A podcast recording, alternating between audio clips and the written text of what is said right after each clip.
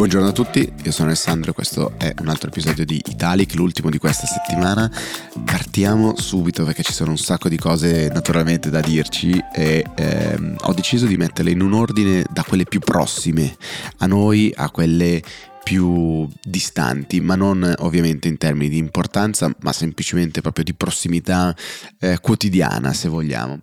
La prima è il succoso scambio botta e risposta che c'è fra Meta, quindi Facebook e, tutte le piattaforme, e SIAE, che è la società che gestisce i diritti degli autori e degli editori. E ehm, la cosa meravigliosa è che, come sappiamo, e perché questo è il motivo per cui è così prossimo a noi, è che eh, da qualche giorno, qualche settimana ormai, non c'è più la musica su Instagram, ad esempio. Se provate a fare delle storie e caricare della musica, musica non la trovate. Perché? Perché a un certo punto le conversazioni, le negoziazioni fra Meta e SIAE eh, si sono interrotte, non si capiva bene il perché, entrambe le parti sembravano e sono effettivamente incentivate a trovare un accordo. Meta dice abbiamo un accordo ovunque nel mondo con le società, le collecting societies, cioè le società che devono raccogliere i soldi dei diritti delle, delle opere degli autori ed è un peccato che in Italia non, non ci si riesca sostanzialmente, eh, però è rimasto tutto lì, non si capiva il perché e eh, si poteva speculare più o meno su chi avesse ragione. Devo dire che nelle eh, settimane mi ha affascinato vedere un po' eh, il mondo dei creator spaccato fra chi diceva no signore SIAE fa il suo mestiere e eh, ci protegge, è giusto che alzi la posta, e chi invece dice la solita SIAE italiana, vecchio baraccone che eh, non sa neanche trovare l'accordo con, con Facebook. Succoso perché ieri eh, Facebook è andato in audizione in Parlamento alla Camera, ci ha dato Angelo Mazzetti che è responsabile degli affari istituzionali di, di Meta eh, il quale sostanzialmente dice la licenza d'uso delle opere è scaduta il 15 di dicembre del 2022, le trattative per il rinnovo sono iniziate ad agosto del 2022, ma a un certo punto la SIAE ha eh, preteso che l'importo fosse quattro volte superiore a quello previsto appunto per il 2022 e non ci ha dato, dice sempre Mazzetti di Meta, eh, una spiegazione, come direbbe Elio, eh, una motivazione plausibile eh, per capire come mai ci fosse questa richiesta di un aumento quattro volte superiore mentre i diritti di licenza erano sostanzialmente gli stessi. E quindi dice Mazzetti a un certo punto eh, la nostra conversazione, la negoziazione con SIAI si è interrotta perché SIAI ci ha fatto sapere che non avrebbe accettato uh, nessuna proposta inferiore a un aumento del 310%. Dice Meta, eh, non siamo disposti a chiudere degli accordi irragionevoli da un punto di vista economico e di mercato. Pronta ovviamente la risposta di SIAE che ho trovato curiosa perché dice noi siamo andati in audizione ed è trasparente ed è perché abbiamo deciso di renderla pubblica non si può dire la stessa cosa invece di, di Meta che non, che non l'ha fatto ma quello che Meta ha detto in audizione è falso e qua arriva la parte interessante. Perché sarebbe falso? Perché è falso? Beh, dice, dice SIAE, Meta si chiamava Facebook, non voleva occuparsi di metaverso e i suoi ricavi e sfruttamenti del nostro repertorio non erano minimamente paragonabili a quelli attuali. Quindi il cambio di scenario sarebbe il metaverso e i ricavi che fa Meta dalla, dalla musica. Devo dire, la parte sul metaverso mi ha lasciato un po' interdetto perché è ancora un po' un sogno, abbiamo attaccato tante volte tutti quanti Zuckerberg per eh, non essere ancora riuscito nella sua ambizione e, e quindi forse non sta insieme all'idea di eh, nuovi ricavi, sicuramente Meta è cresciuto tanto dal 2000 al 2022 eh, e questo è sicuramente uno sfruttamento e come sempre lo sfruttamento del diritto d'autore che è stato al centro della lotta fra gli editori e le grandi piattaforme lo è anche per la musica che è, è il mercato che prima di tutti nel mondo digitale ha trovato una formula di monetizzazione e di risposta all'avvento del digitale, eh, ovviamente bisogna che i diritti siano valorizzati nella maniera corretta. La dichiarazione di SIAE va, va, avanti, dice che è pretestuoso, insomma, più o meno tutto quello che ha detto Mazzetti di, di Meta in, in audizione, ma traspare abbastanza chiaro che alla fin fine le parti devono trovare un accordo, sanno che, che, lo devono trovare, l'esperienza per gli utenti è molto peggiorata, gli autori eh, i musicisti non guadagnano perché non ci sono, non ci sono le musiche, quindi a lungo andare eh, le parti devono trovare un accordo, speriamo che le, la situazione diciamo, non si incancrenisca eccessivamente.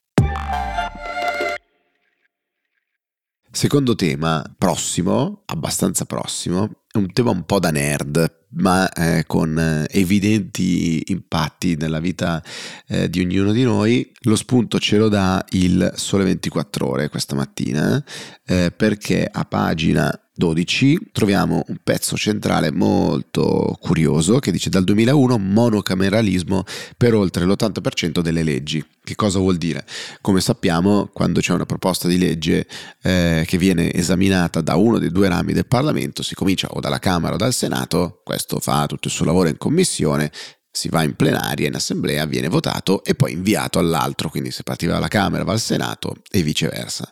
A quel punto il secondo ramo del Parlamento dovrebbe fare la stessa cosa, ma se cambia anche solo una virgola, un punto, una virgola, tocca tornare dall'altra parte, rifare lo stesso procedimento e approvare questa staffetta in questo bicameralismo perfetto, cioè che entrambi i rami fanno la stessa cosa, è stato oggetto di tantissimi ovviamente tentativi di modifica, pensieri di modifica, riflessioni sulla modifica, eccetera, eccetera, eccetera, e poi c'è la realtà. Scrive Marco Rogari, quasi 1900 leggi, per la precisione 1890, approvate dal lontano 2001 ai nostri giorni.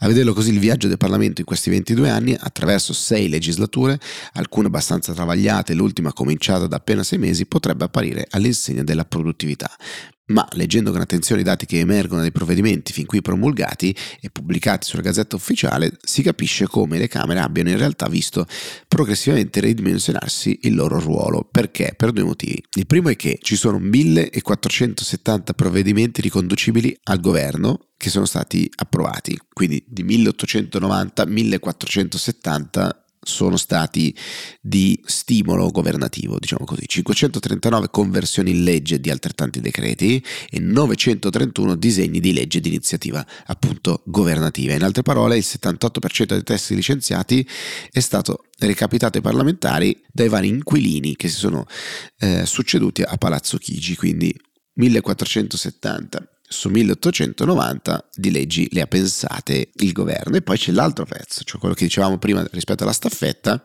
sono state approvate con soli due passaggi parlamentari e questo vuol dire che sostanzialmente solo la prima Camera o la Camera o il Senato iniziale l'hanno modificato e l'altro ha solo detto va bene come, come hai scritto tu, il 73% delle leggi nella eh, quattordicesima legislatura, l'83%, quasi 84% nella quindicesima legislatura, 88% nella diciottesima legislatura. Al 13 febbraio tutti i nove decreti legge convertiti in questa legislatura hanno avuto solo due passaggi parlamentari. Che cosa vuol dire? Vuol dire che il Parlamento, che dovrebbe essere il posto dove si fanno le leggi e dove sono i parlamentari eletti dal popolo che scrivono eh, le proposte di legge e poi le discutono e le approvano, cambia il loro ruolo, ricevono le proposte dal governo, che invece è il potere naturalmente esecutivo, e poi soprattutto vanno di corsa e quindi per evitare troppe modifiche uno dei due rami lo guarda, uno dei due rami effettivamente modifica il, il provvedimento e l'altro lo approva senza, senza colpo ferire è un cambiamento sostanziale di come era pensata la nostra architettura eh, istituzionale. Come al solito, la realtà a volte è più veloce di tanti pensieri di modifica, sicuramente nel nostro apparato istituzionale.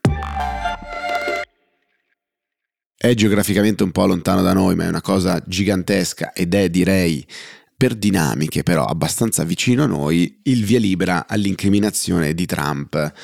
Lui attacca, sono un perseguitato. Più leggete, più vi ritroverete, diciamo, in eh, quello che è successo nel, negli ultimi anni nella politica italiana.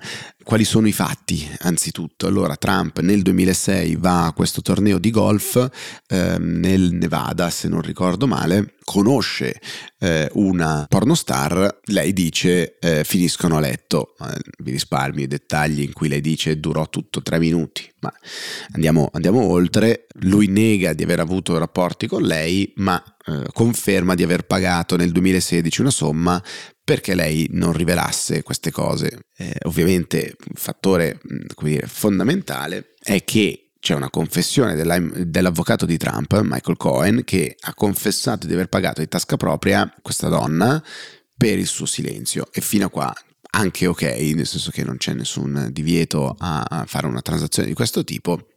Ma poi avrebbe, eh, l'avvocato di Trump avrebbe ricevuto un rimborso sostanzialmente sotto una forma di spese legali, ma con i fondi della campagna elettorale e questo è il, il grande problema, perché a quel punto sarebbe una, un utilizzo, una deviazione di fondi della, della campagna elettorale per scopi, eh, per scopi diversi. Ora, la cosa più importante è che Trump, come sappiamo, aveva preannunciato questa cosa, lo ha, l'ha detto mi arrestano, mi arrestano, mi arrestano, c'erano anche girate le foto eh, finte generate dalle AI che abbiamo visto in tanti eh, nelle, negli ultimi giorni, ovviamente false, ma quale sarà la realtà è fondamentale. Si farà fare le foto, ci sarà effettivamente il suo arresto con tanto di manette, segnaletiche, eccetera, eh, e quale sarà l'utilizzo eventualmente di questo tipo di immagini. Farà Trump eh, il martire e scatenerà ulteriormente eh, lo zoccolo duro, arrabbiato dei repubblicani, oppure eh, si eviterà di avere questo tipo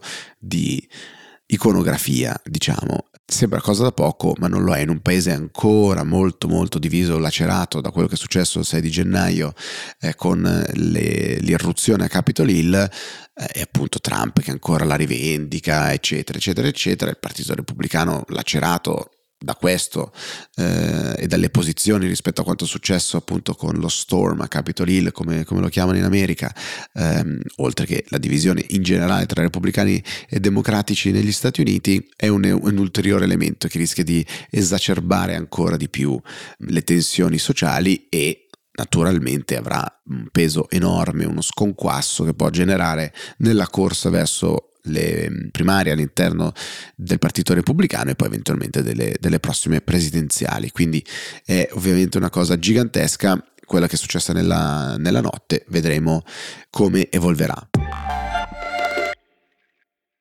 Ieri è successo anche una cosa lontana eh, da noi fisicamente, ma eh, con un impatto molto forte, cioè l'arresto di un giornalista americano del Wall Street Journal accusato di informare la CIA da parte dei, dei russi. È stato arrestato a Ekaterinenburg ehm, in, un, in, un, ristorante e eh, quello di cui è accusato è di ehm, raccogliere fonti su eh, l'andamento delle aziende coinvolte nelle forniture belliche per poi passarle agli americani. C'è chi dice è un, eh, dire, un arresto per poi arrivare a uno scambio di, di prigionieri, eh, c'è chi è la, dice è la riprova del aumento della paranoia russa, l'aumento della tensione di questa guerra ibrida. Eh, naturalmente una bella gatta da pelare per, per, Biden. Immediatamente ci sono state le reazioni degli americani che hanno detto via tutti gli americani adesso dalla Russia. La tensione continua ovviamente a, a salire. Sono tutti, come dire, segnali che queste due potenze continuano a mandarsi, ovviamente.